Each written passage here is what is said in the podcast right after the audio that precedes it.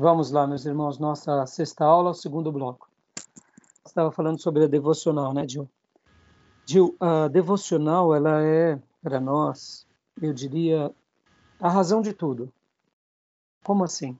É o nosso momento que a gente se nutre com Deus e é por causa dos momentos de devocional que a gente acaba sendo eh, ministrados por Deus para cuidar do rebanho.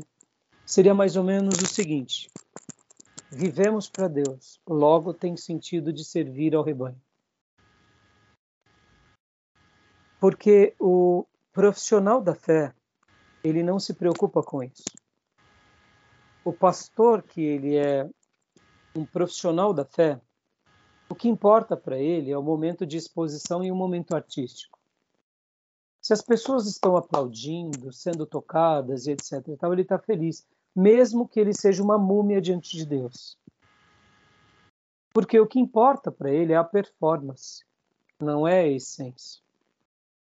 Mas para o verdadeiro pastor, o que importa é a essência e não é a performance.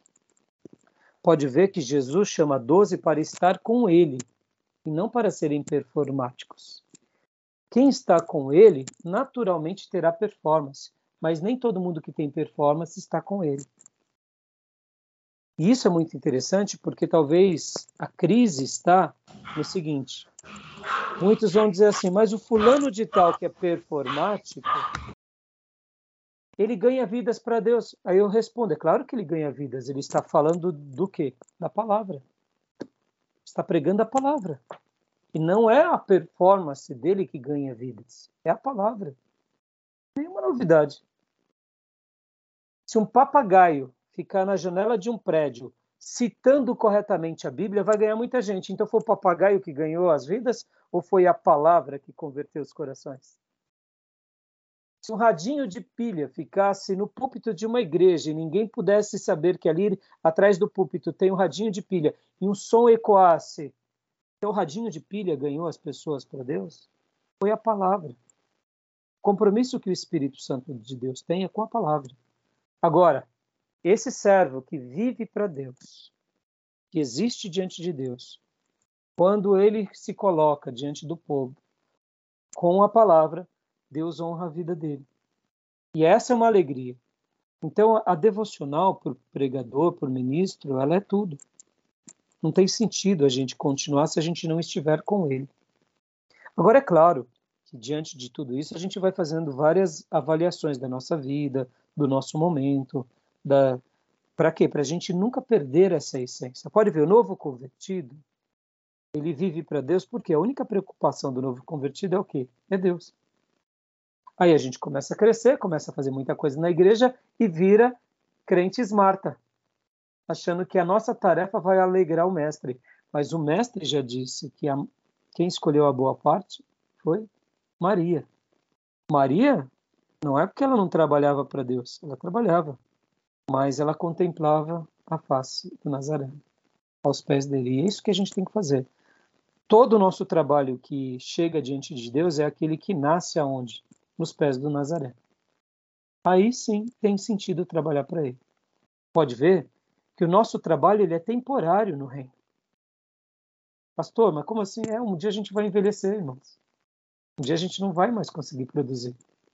Não vai mais ter a mesma energia, não vai ter mais a mesma vitalidade. Mas nem por isso Deus vai deixar de receber. Por quê? Porque a gente vai viver para sempre para Ele.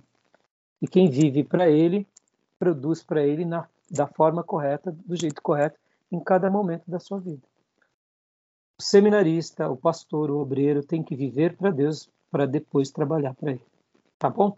Então, é, se uma coisa eu me esforço para ser e viver é isso, é viver para Ele. Depois eu vivo para minha família e depois para a igreja e depois para a sociedade. É como eu digo para os irmãos. Quando eu vou para a igreja, eu falo assim, irmãos, sobretudo eu quero guardar a minha alma em Deus para ir para o céu, para depois ser bênção para minha vida, para minha família e para vocês. Mas se eu não for para o céu, não tem nenhum sentido eu estar aqui. Não é verdade? Porque a gente não é profissional da fé.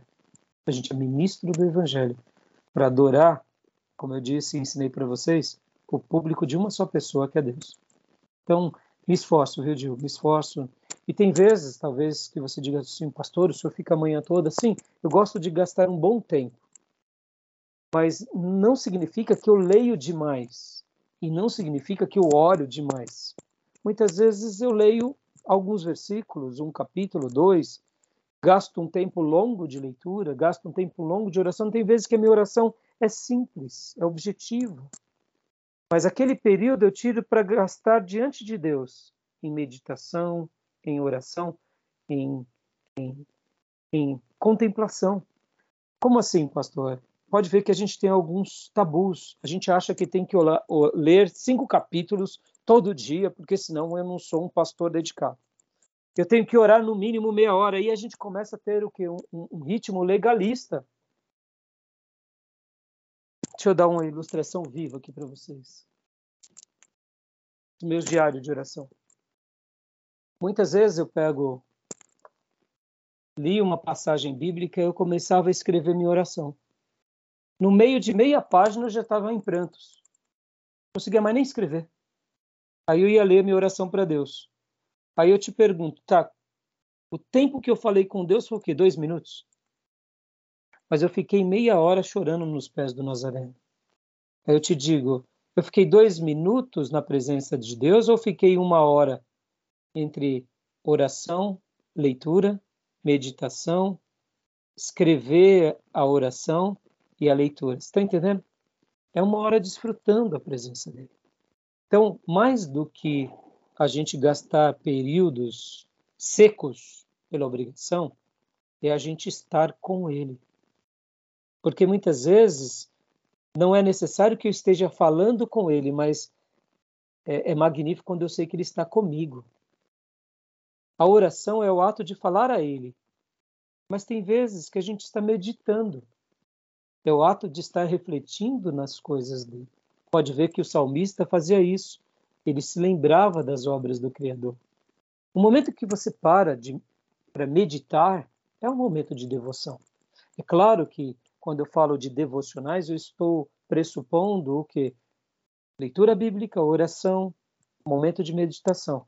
Agora eu procuro deixar o momento um pouco à vontade. Agora é o meu momento com Deus. É o meu momento para eu refletir.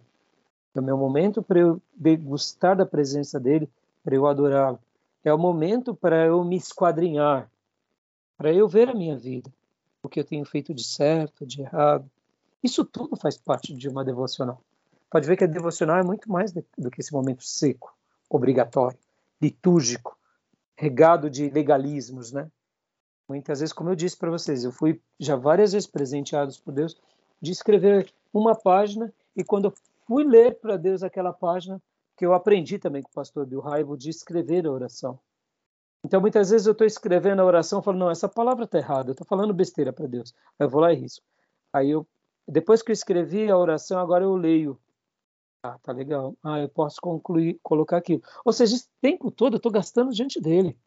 Os meus sentidos, a minha mente, o meu coração está totalmente no momento sagrado. E na hora de apresentar aquela oração, que parece ser uma obrigação, não é uma obrigação é uma devoção. Quantas foram as vezes que no momento que eu começo a ler eu não consigo mais nem ler? Entendeu? Então, assim, a gente tem que nutrir o nosso coração como ministro na presença dele, sobretudo. E aí depois as demais coisas acontecem, né? Tá bom, meus irmãos? Agora é como eu disse. É, quando eu trabalhava na bolsa era um pouco mais difícil porque eu tinha horários e e aqui até confessando um erro que eu tinha, que eu não me envergonho. Em virtude disso, eu sempre chegava na bolsa em cima da hora. Tinha até uma fama um pouco ruim, mas eu falava, não, não posso deixar de fazer minha devocional. Eu acordava uma hora mais cedo para gastar pelo menos meia hora de devocional. E aí eu, eu confesso que isso é, me trouxe até alguns desgastes, porque eu precisava acordar até mais cedo ainda, né? Não conseguia por causa da exaustão mesmo. Mas assim, eu não deixava de fazer minha devocional. Agora, de tempo integral, me sinto muito mais obrigado. E agora, fazendo algumas tendas, iniciando uns novos projetos, ah, eu não abro mão. Minha devocional sobre qualquer coisa. Tá bom? Beleza, meus irmãos? Vamos lá? Continuando aqui. Glória a Deus, né, meus irmãos? E orem para que a gente nunca pare, né? Porque já é difícil com tudo isso que a gente faz, imagina sem fazer, né? Verdade. A batalha já é grande, regando o coração diante de Deus. Imagina se o pastor não vigiar. Aí pronto. Então, aonde usá-las? Na introdução, na argumentação, na conclusão, o que mais? Continua, Gil. Conclusão. Apresente a verdade. Primeiro ponto, apresente a verdade. Segundo ponto, defina os conceitos, discuta o assunto e ilustre se necessário. Né? Aqui ele está dando uma ideia de como que você faz para concluir usando a ilustração. Vocês notarão que tem ilustração que você não precisa nem falar nada. Ela por si só já é o desfecho do que você precisava dizer. Conclusão? Pode, pode. É o clímax do sermão. O que foi dito anteriormente se concentra com a intensidade nesta hora. Deixa eu fazer um paralelo aqui. Eu concordo que isso sim é verdade nas regras da homilética. Mas na prática, irmãos, tem pregadores que, que o clímax da mensagem não está, está em toda a mensagem. O Hernandes Dias Lopes, numa das mensagens que eu passei para você, para vocês sobre sermão expositivo, ou, ou foi essa mensagem, ou foi, ah, se eu não me engano, a vida do apóstolo Paulo. Meu Deus, quando ele prega sobre aquilo, o clímax é toda hora lá em cima. A maneira em que ele se apresenta, fala de Paulo. Quando eu citei terça-feira passada da missionária Camila Barros, toda hora ela tem um clímax. A conclusão é só mais um clímax. É, cada um vai se encontrar. Agora, como regras de homilética, a gente pode deixar a conclusão para aquele ponto mais alto. Mas pode ser que haja algumas coisas é, pode ser que tenha também algumas evoluções. Eu, eu particularmente, eu, eu, eu, procuro deixar um pouco mais livre. Eu não fico tão preso ao, ao final, ao clímax, porque é, eu acredito muito nisso que é, muitas vezes o grande momento da, da, da, da mensagem está no meio, ou quase ali pertinho do final. É, pode acontecer muita coisa, mas como regras de oratória, se a gente deixa para as melhores coisas para o final, pode ser que seja mais efetivo. No entanto, tem vezes que uma introdução extraordinária é um clímax poderosíssimo. Quando eu digo que é um clímax, eu estou dizendo o seguinte: uma introdução muito boa é uma coisa tão extraordinária que o resto da mensagem pode ser até não, não com um clímax não tão alto. Você está entendendo o que eu quero dizer? Não sei se eu estou sendo claro na minha fala. Tem pregações que o pastor ele começa, ele é tão feliz, depois ele só se mantém, que foi fantástico. Não precisa de ter um clímax no final. Se ele tiver, ótimo. Mas se não tiver, a mensagem foi passada. Estão entendendo o que eu quero dizer? Estou sendo claro ou não? Sim. É, porque é, seria o ideal toda a conclusão ser extraordinária. Mas tem vezes que o ponto alto da mensagem vai ser no meio entendeu? Por dois, três momentos. Geralmente é indicado assim para que para que os sentidos das pessoas elas sejam despertadas. Quando eu leio Spurgeon, eu vejo clímax em vários momentos. Muitas vezes o final foi comum, entendeu? É, é, é assim que eu faço a minha leitura, tá? Mas como regras da homilética, fica aqui a dica, tá bom? Continuando, conclusão tem a finalidade de levar o sermão a um fim adequado.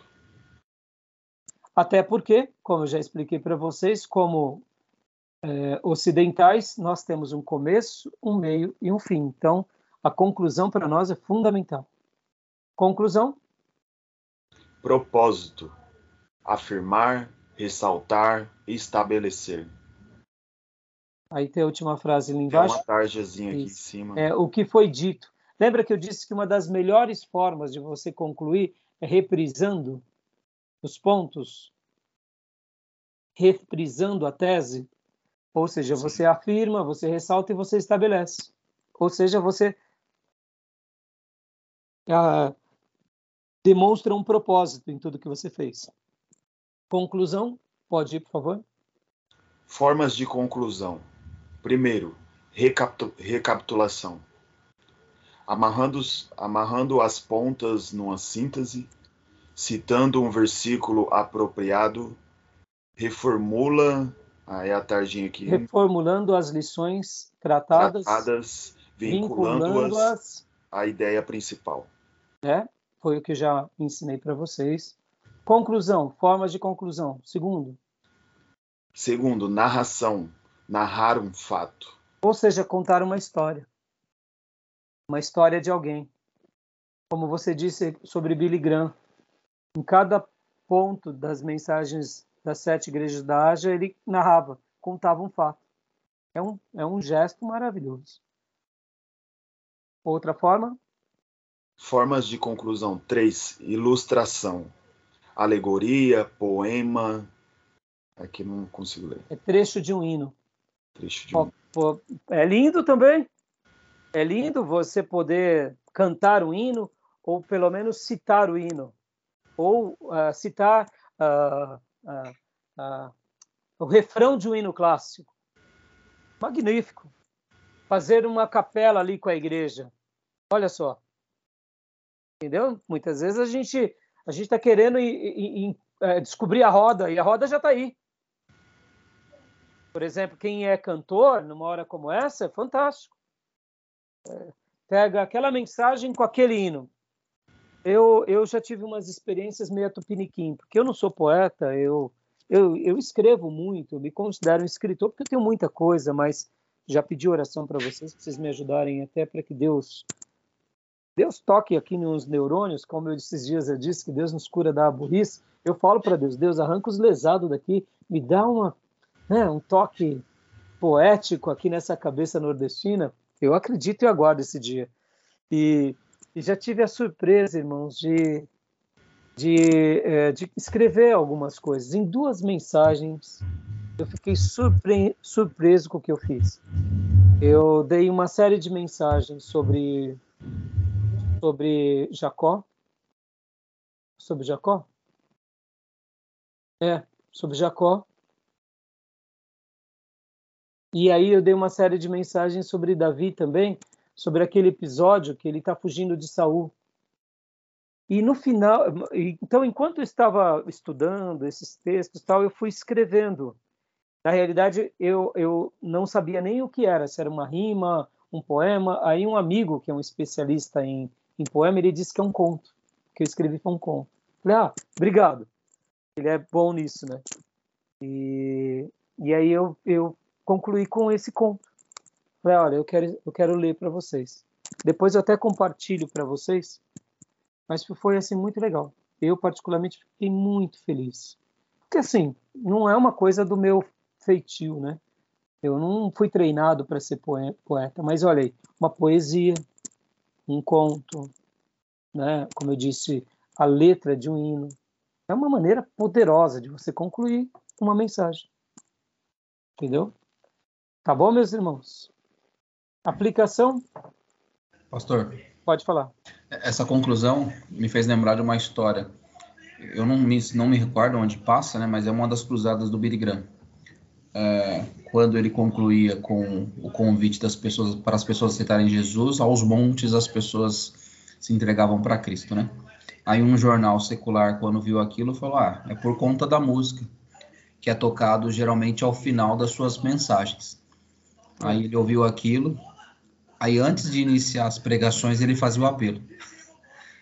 E, e aos montes as pessoas se convertiam da mesma forma. Aí o pessoal do jornal já não tinha mais argumento, né?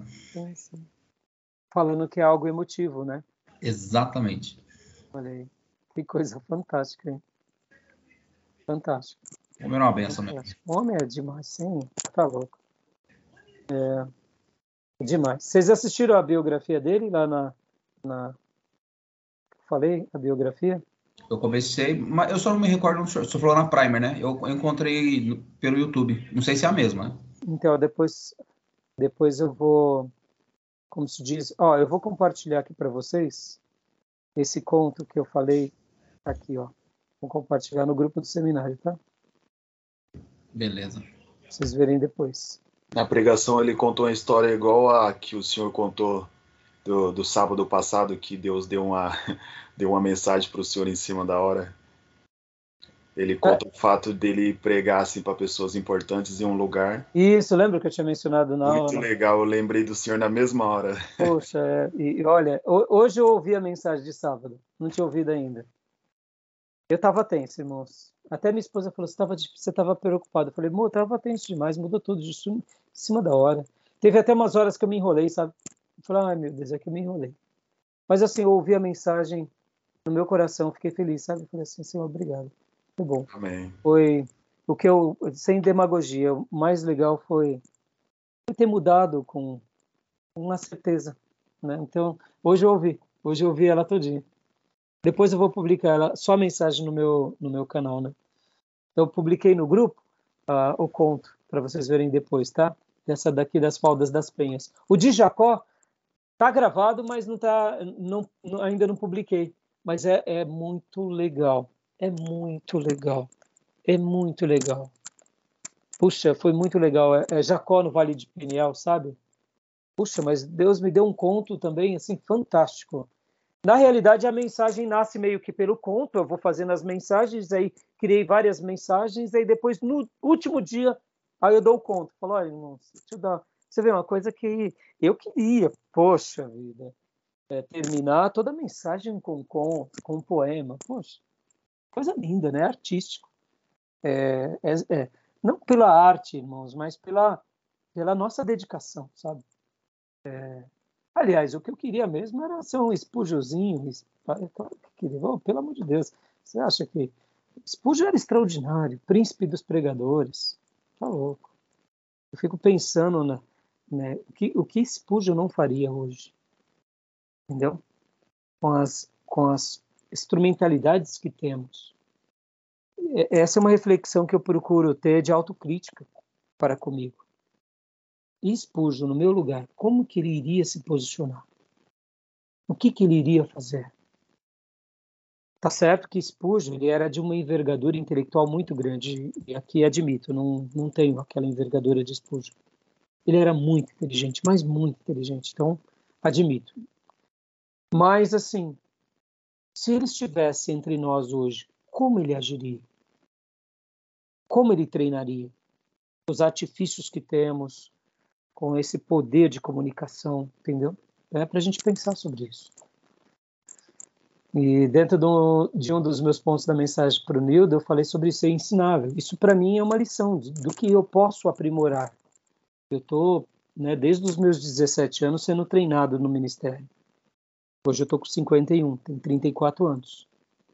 Então, são 34 anos me aplicando. 34 não, porque eu fui para o seminário um pouquinho depois. 33 anos me dedicando, mas eu procuro pensar: quantos anos me restam? O que, que eu posso fazer para melhorar? Melhorar as minhas aulas, melhorar a minha, minha oratória, melhorar a minha mensagem. Claro que tudo isso não vai ter sentido se minha vida não for aprovada. Mas a partir da minha vida aprovada, como eu posso potencializar mais o meu dom?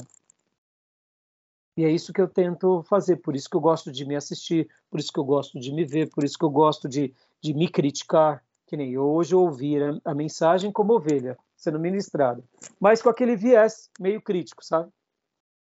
É, eu não fui tão crítico, eu sei que foi uma coisa inesperada. Mas eu gosto de ficar me ouvindo criticamente, falando, tá vendo? Essa palavra tá errada, essa construção tá errada, oh, não aprende nunca.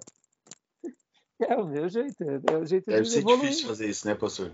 É, porque para a gente se corrigir é mais difícil, porque a gente não consegue ver os nossos defeitos. Eu não é questão de orgulho. Também. Não é questão de orgulho, é questão de limitação mesmo. Você acha que o que você está fazendo está certo. Mas aí quando você vê alguém expondo com muita clareza, você fala, é aquilo lá que eu queria fazer. E é isso. E aí onde entra a experiência, entendeu? E aí onde entra o que esse lado ensinável do ministro de falar não, eu vou continuar crescendo, eu vou continuar galgando, tá bom? Desculpa, irmãos, acabei demorando, mas tudo serve como, como eu diria, experiências para vocês, né? Não que a gente seja é, melhor do que ninguém, mas assim, a nossa experiência é útil para enriquecer vocês. Porque eu sei que qualquer pastor dedicado que tenha 10, 20, 30 anos de ministério sempre vão ter experiências para nos agregar. Então a gente tenta passar para enriquecer vocês, para mostrar para vocês que vai ser árduo, vai ser difícil, mas vale a pena. É possível crescer depois de 20 anos, 30 anos, entendeu? Então é isso. Vamos crescer. Aplicação. Formas de conclusão. Aplicação. 4. Aplicação. Se, se referindo diretamente às pessoas. Ou seja, sendo bem objetivo. Um desafio. 5. 5. Oração. Conclamar o povo a orar. Eu acho que a gente sempre faz isso, mas ter orações criativas, orar junto, pedir para eles repetirem depois, pedirem para vir à frente, não importa. A oração é poderosa, todos os sentidos, ainda mais na conclusão de uma mensagem. Seis. Seis. Demonstração. Pondo em prática as verdades. Ah, havia uma igreja em Santo André, esqueci o nome do pastor, que é uma igreja batista conhecido muito por fazer missões. E na porta, assim que as pessoas entram para a nave da igreja, logo na saída, eles colocaram em cima assim: id, vão para o campo. Muito legal, né? Então, assim, as pessoas entram para cultuar e quando o pastor dá bênção apostólica, fala: agora vamos trabalhar, meus irmãos. Fantástico, né? Parece bobeira, né? Mas você vê essa ideia de, de demonstrações de forma prática, né? O que, que você vai fazer? É você pode ter muita criatividade, né? Então, vamos lá. Apelo é um convite à ação, é uma leitura inversa, de forma prática, levantar a mão, ficar em pé, vir à frente, ajoelhar-se, agitar algum objeto, lenço, fique em espírito, em introspecção, ou seja, não tem uma forma correta ou que não seja correta de se fazer o apelo. Aqui deixa eu dar uma dica, né?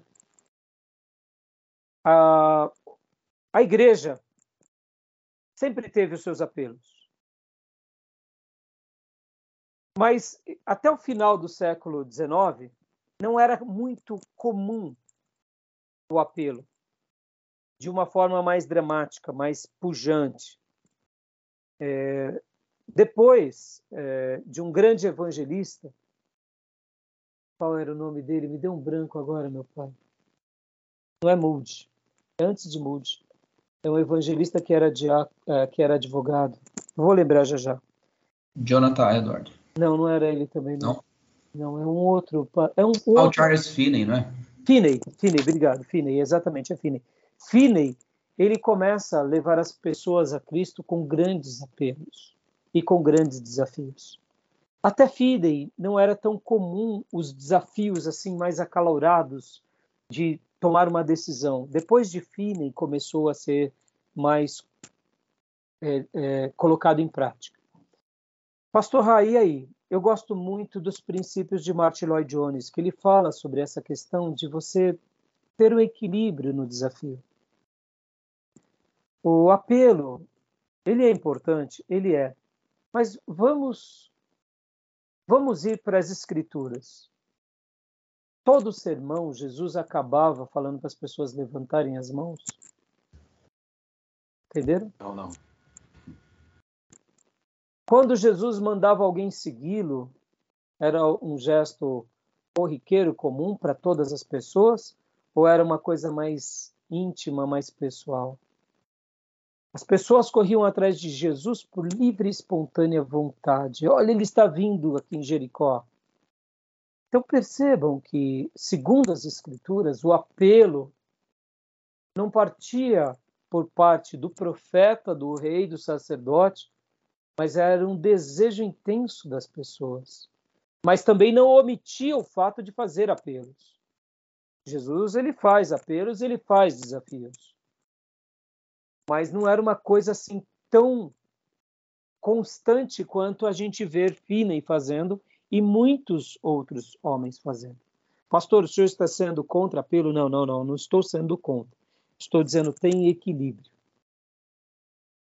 Porque Martin Lloyd Jones vai falar uma verdade, eu acredito nisso, que a verdadeira conversão ela está além dos nossos apelos. E eu acredito demais nisso. Então quer dizer que o senhor não faz apelo? Não, não é isso. Eu faço apelo, mas eu tento, até no apelo, pedir uma direção para Deus, para não ser apelativo no apelo. Eu acho que muitos apelos nossos são apelativos. E o fator apelativo, na minha opinião, ele é contraproducente. As pessoas aceitam a Jesus pela nossa insistência ou pela insistência de um parente e não por uma profunda conversão. E quando a gente ganha essa pessoa de forma apelativa, ela não perdura. E muitas vezes ela, ela acha que ela se converteu porque ela levantou a mão e não é. A verdadeira conversão, você pode bater na pessoa para que ela não siga Jesus, você pode querer matar a pessoa para que ela não siga Jesus, mas a verdadeira conversão fará a pessoa morrer por causa de Jesus. Então eu, eu acredito que Finney teve a sua contribuição, não quero julgá-lo. O outro grande evangelista que também faz muitos apelos é Moody. Então não quero julgá-los, foram evangelistas. Billy Graham fazia apelos, não quero julgá-los. Quem sou eu para questionar Billy Graham, Moody e Finney? Mas eu acredito que algumas pessoas Deus separa para fazer grandes apelos.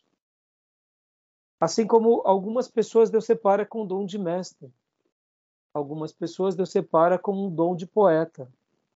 Então, é importante a gente discernir isso. Eu não vejo Davi fazendo apelo. A vida de Davi era uma demonstração. Davi fazia apelo para o povo. A vida de Davi era um exemplo. Então, é, pensem um pouco nisso, porque o equilíbrio eu acho que ele vai ser mais saudável do que os nossos apelos apelativos. Tem cultos que o apelo é mais necessário, mas tem cultos que não há necessidade. Agora, se o pastor se sente à vontade de fazer isso, então siga essa orientação do Espírito Santo. Entendeu? Porque é uma coisa de cunho muito pessoal. Pastor Rai, o senhor está dizendo com isso, o senhor está desanimando o meu evangelismo. Não, meu irmão. Busca Deus. Se Deus está falando para você fazer isso, faça. É, eu cansei de ter experiências de pessoas aceitando Jesus no final do culto e me falando, pastor, como que eu faço para aceitar Jesus? Eu dou risada. Eu falo, é, você já aceitou e nem sabia. Entendeu? Então é isso que eu acho que é mais. Para mim, é isso é muito forte. Mas é, é, a maneira que Deus me conduz. Não é que eu esteja certo. Entendam. Eu estou colocando as escrituras, as experiências. Não estou falando que não tem. Podem ver que Pedro, ao pregar em Pentecostes, fala arrependam-se. Ele só lança. Ele lança, arrependam-se. Pastor, então o senhor é, é, é, contra a pessoa vir à frente, levantar? Não, não sou. São atitudes de fé, gestos de fé. Mas muitas vezes a gente acha que só isso é a conversão, e não é. A gente tem que ensinar as pessoas a tomar uma decisão consciente de coração. E não é só o fato de levantar a mão. Muitas vezes a pessoa levanta a mão porque ela está no desespero, mas ela não, não foi de coração. Então, assim, vocês conseguiram entender o que eu quero dizer? Estou abrindo o leque, né? Porque eu acho que o apelo ele é fantástico, mas a gente até no apelo, assim como na introdução, a gente tem que buscar a Deus na tese, em toda a construção, o apelo também. Muitas vezes o nosso apelo é vai para casa e pense a semana toda e busque a Deus. Pô, quer uma coisa mais forte do que essa? A sua semana toda ficar refletindo naquilo. Isso me faz lembrar uma pessoa que se converteu, que foi o seguinte: ele era um, um homem muito influente. Quem conta essa história é um pastor de Minas Gerais, pastor de uma igreja presbiteriana, um pregador exímio, que pregou inclusive no aniversário do pastor é, Enéas Tonini, já já eu lembro o nome dele. E, e aí o que acontece? É, foi um advogado muito famoso na igreja, passado algumas semanas ele voltou e falou, pastor, eu quero me, eu, eu quero aceitar Jesus. Aí o pastor se gabando, né? Então quer dizer que o senhor deu ouvido à minha mensagem? Não, pastor, não foi o senhor não. Eu achei que o senhor pregou até bem, mas não foi não. O que me fez aceitar Jesus foi aquele obreiro lá. Qual? Aquele lá, que é meio assim. Aí o pastor pensou, nossa, é o doidinho da igreja, uma coisa assim. Ele contou. Na igreja dele tinha, desse pastor, tinha um irmão meio xaropinho, sabe? E quando o pastor fez alguma coisa lá no culto, esse xaropinho foi até o advogado e falou assim: ou você se arrepende, ou você vai para os quintos dos infernos. Imagina, o advogado famoso nunca tinha entrado na igreja, o irmão Xaropinho vai lá e fala: ou você se arrepende, ou senão o senhor vai para os quintos dos infernos. E aí ele disse, esse advogado, que enquanto ele foi para casa, ele ficou bravo, falou: quem é esse rapaz para falar isso comigo? Que eu vou para os quintos dos infernos. Vou para os quintos dos infernos. E aí ele disse que no dia seguinte ele foi para o escritório dele e ele ia datilografar a petição e tudo que ele fazia na máquina de escrever, é, ele estava datilografando e vinha o som, vai para os quintos dos infernos, vai para os quintos dos infernos. Pelo amor de Deus, vai para os quintos dos infernos. Não, eu não quero ir para os quintos dos infernos. Tudo que ele ia fazer, vinha a frase do irmão Xaropinho nele, vai para os quintos dos infernos. Tudo que ele ia fazer, e ele ficou nessa angústia, ele falou, Deus, eu não quero ir para os quintos dos infernos. Ele foi para a igreja para aceitar Jesus. E aí, quando ele conta a experiência para esse pastor, foi meio que para dizer e serviu para o pastor assim algo como do tipo pastor a obra de Deus ela é feita não é só pelo Senhor é por cada membro inclusive por aqueles irmãos meio xaropinho descontrolado que fala as coisas meio destemperadas Deus está usando todo mundo entendeu e esse pastor presbiteriano conta essa história e é muito engraçada a maneira que ele conta é claro que é de outra forma mas é, percebam irmãos os apelos eles são importantes eu quero acreditar que Deus tocou nesse irmão de uma forma esquisita Fala lá para o advogado. Se não se arrepender, ele vai para os quintos dos infernos. E frutificou. Explica isso. Então, por isso que não tem jeito certo, jeito errado, mas a gente tem que ser guiado por Deus. Guiado por Deus para poder, até no apelo, não ser apelativo. Pode ver, as pessoas gostam de ser emotivo, gostam de ser a música, como você falou há pouco, e tudo isso pode ser. A conversão é muito mais do que emotividade é, conversão é um, é, um, é um novo nascimento pelo poder do Espírito. Né? Então, fica aqui a dica, tá bom, meus irmãos? Beleza? Tranquilo? O senhor sabe que eu tinha um pé atrás, né, com... Olha que loucura, né? Eu, eu depois que comecei a entender um pouco mais a respeito das escrituras, lendo mesmo, né? E, e isso coisa de cinco anos atrás, eu acho. Eu falei, caramba, eu nunca vi... É o que o senhor falou, eu nunca vi Jesus fazendo apelo para ninguém. Biblicamente falando, não vejo. Eu não vejo nenhum outro discípulo fazendo a mesma coisa. E aí eu comecei a notar que talvez esses apelos que a gente costumeiramente faz é mais para tratar das emoções do que literalmente levar a pessoa a entender que Jesus, como o próprio Senhor fala, não fosse vós quem me escolhesse, eu vos escolhi.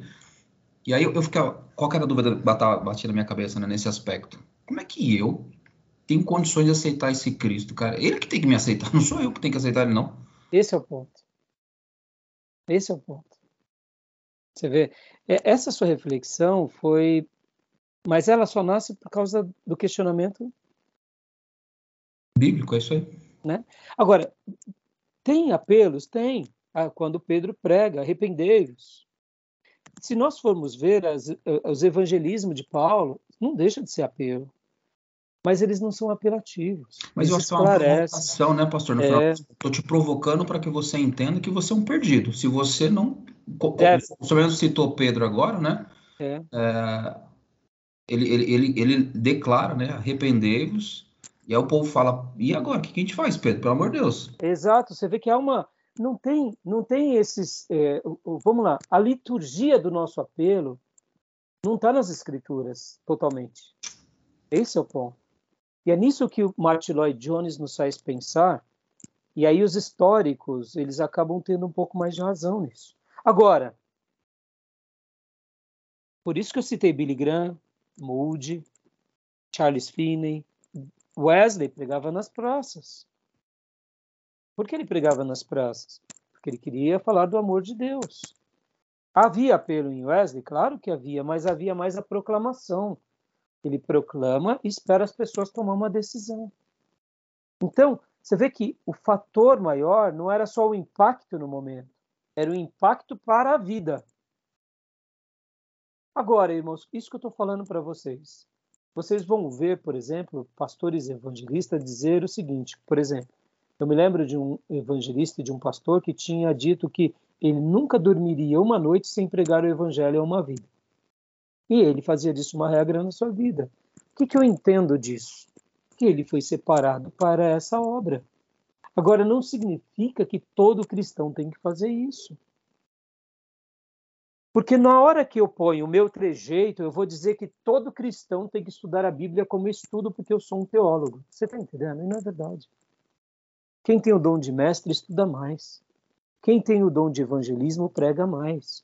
Quem tem o dom de pastorear, pastoreia mais. Quem tem o dom de profetizar, anuncia mais o dia da volta de Deus. Então são vocações e a gente vai aprendendo com todos eles e vai vivendo sendo guiado por Deus e deixa Deus nos conduzir na nossa vocação. Moody, por exemplo, pelo que eu me recordo, ele estava fazendo uma cruzada evangelística é, em Chicago, na virada do século. E houve um grande, um grande incêndio em Chicago que morreram milhares de pessoas.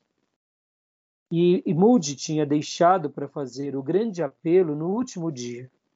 Então ele tinha pregado numa sexta, o incêndio foi no sábado. E no domingo ele teve a notícia de que uma grande quantidade enorme de pessoas morreram, inclusive aquelas que estavam na sexta e no sábado. E por isso que Moody diz para ele mesmo que ele não terminaria mais um culto sem fazer apelo. Mas perceba, foi uma experiência de Moody que a gente aprende com ele. Mas eu, particularmente, me permita que eu posso até estar errado nisso se eu estiver errado, que o Senhor ele me corrija e eu estarei aberto a mudar e se for para fazer apelo em cada aula até de teologia, eu vou fazer, entendeu? Se prepare. Só são vocês dois. Toda aula eu vou fazer. Não tem problema. Mas o que eu quero dizer, sem, sem ironizar nem nada, mas assim, é, eu acredito que essas almas que ouviram Moody na sexta e ouviram Moody no sábado e que morreram, mas o desejo delas era seguir a Cristo, elas estão no céu. Eu acredito piamente nisso, não tenho dúvida. Aquela pessoa, mesmo que ela não verbalizou, mas ela foi tocada, ela disse: Eu vou lá no dia seguinte. Ela já não estava indo para ver irmãos. É o que eu acredito, irmãos. A pessoa que ela vem para mim no final do culto, ou para qualquer pastor e diz: Como eu faço para aceitar Jesus? Ela já se converteu. Ela só está querendo entender os meandros do evangelho. Porque quando ela diz: como que eu faço para. Entendeu? Ela já aceitou. Ela só não entendeu que o chamado irresistível de Deus está batendo nela, ela só está compreendendo o que, que eu faço. Porque você há de convir comigo que a conversão é algo de Deus em nós. Participamos, mas começa por Deus. Então, por isso que Martin Lloyd Jones, para mim, eu acho que é um equilíbrio legal. Mas, ao mesmo tempo, como eu disse, irmãos, pode ser que Deus amanhã me mude e fale, Raimundo, eu quero que você acabe todo o culto com um apelo, que você seja, eu vou fazer. Sou dele, irmãos, sou trabalho dele, e por isso que eu também não vou julgar esses grandes homens de Deus que ganharam milhares. Aliás, ó, que dor de cotovelo eu tenho. Eu queria ganhar um terço de cada um desses e tá louco, imagina.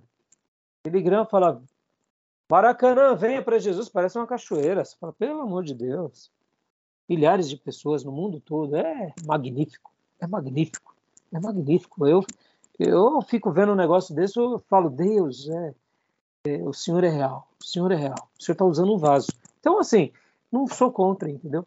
Mas, assim, fica aí a dica para vocês, porque eu acredito que quando a gente é guiado pelo Espírito Santo, até os nossos apelos vão ser vão ser guiados por eles também, entendeu? Então, não, não existe jeito certo e jeito errado, tá bom? Continuando aqui, Amém. vamos lá.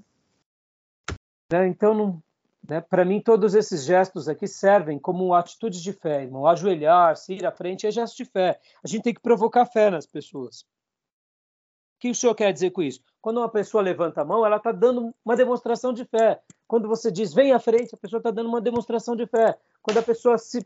E, e, é importante a gente fazer isso. É importante, não é errado, não. Eu, Conclusão. Eu, Desculpa, professor, interromper. Eu, eu ouvi, o que me trouxe até paz ao coração foi uma pessoa falando exatamente sobre isso. Por que a gente faz?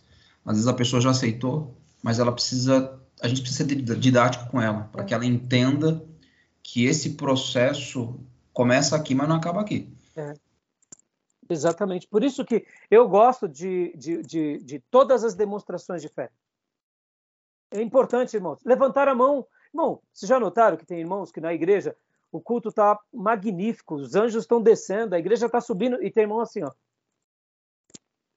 O ministro de louvor está suando, está na unção e o camarada está lá na carne, com a mão no bolso. Já notaram? Acontece.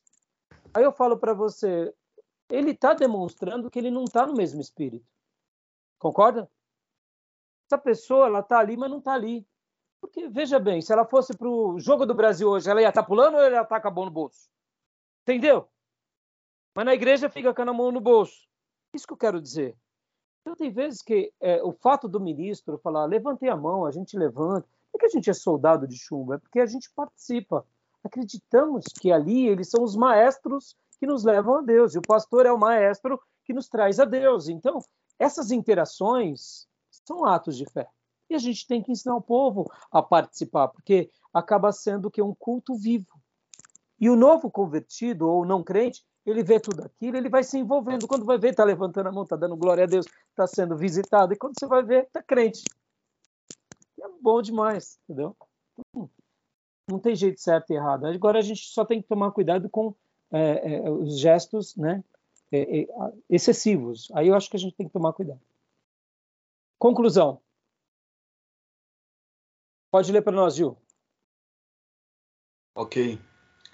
É bom ter uma equipe preparada para conduzir as pessoas, dependendo do apelo, para um local separado para instruções básicas, horários de cultos, entrega de literatura, anotação de endereço, marcação de visitas e etc. Ou seja, isso daqui é muito bom, né? Isso é muito bom, pode ser utilizado de forma direta ou indireta.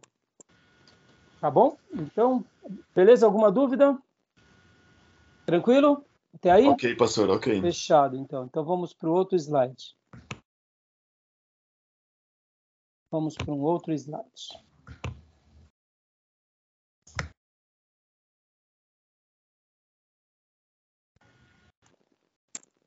Abriu para vocês, não? Não, ainda não. Agora sim, né? Tá carregando. Joia. Foi? Ainda não. Ainda não?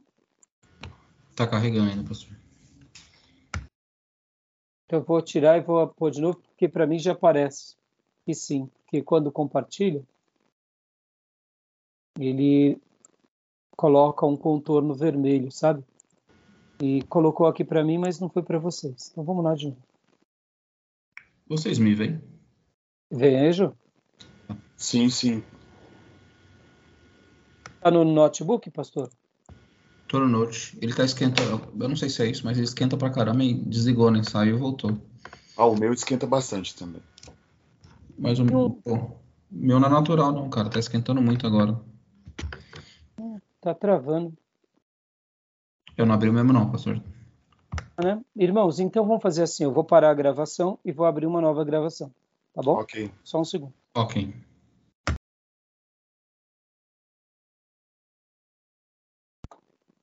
Nem para parar a gravação tá parando. Eu vou ter que desligar então a minha chamada e já entro, porque deu alguma travada. Tá bom. É, nem para desligar. Travou. É, tá gravando aqui mesmo. É. É. Agora deu um piripaque aqui no bichinho. Bom, é, quero ver se não vai. E aí, vocês estão aí ainda?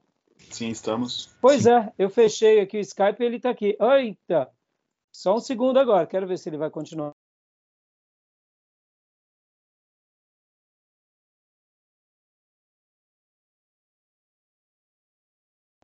Ainda tá, hein? Travou, pastor. É, acho que vai sumir. As palavras que ele falou agora, pastor Johnny, me deu bastante conforto no meu coração. Eu lembrei daquela senhorinha lá, a tia da a tia da, da Cristina, que morreu. Ah, tá. Eu, não- eu não Ela peguei. claramente, não. né, tinha, tinha uma enfermidade demoníaca nela, né? Ela tava com aquela doença crônica lá do- no pulmão, tossia bastante e não conseguia se levantar do sofá. Mas ficou bastante tempo lá com a gente ouvindo a palavra.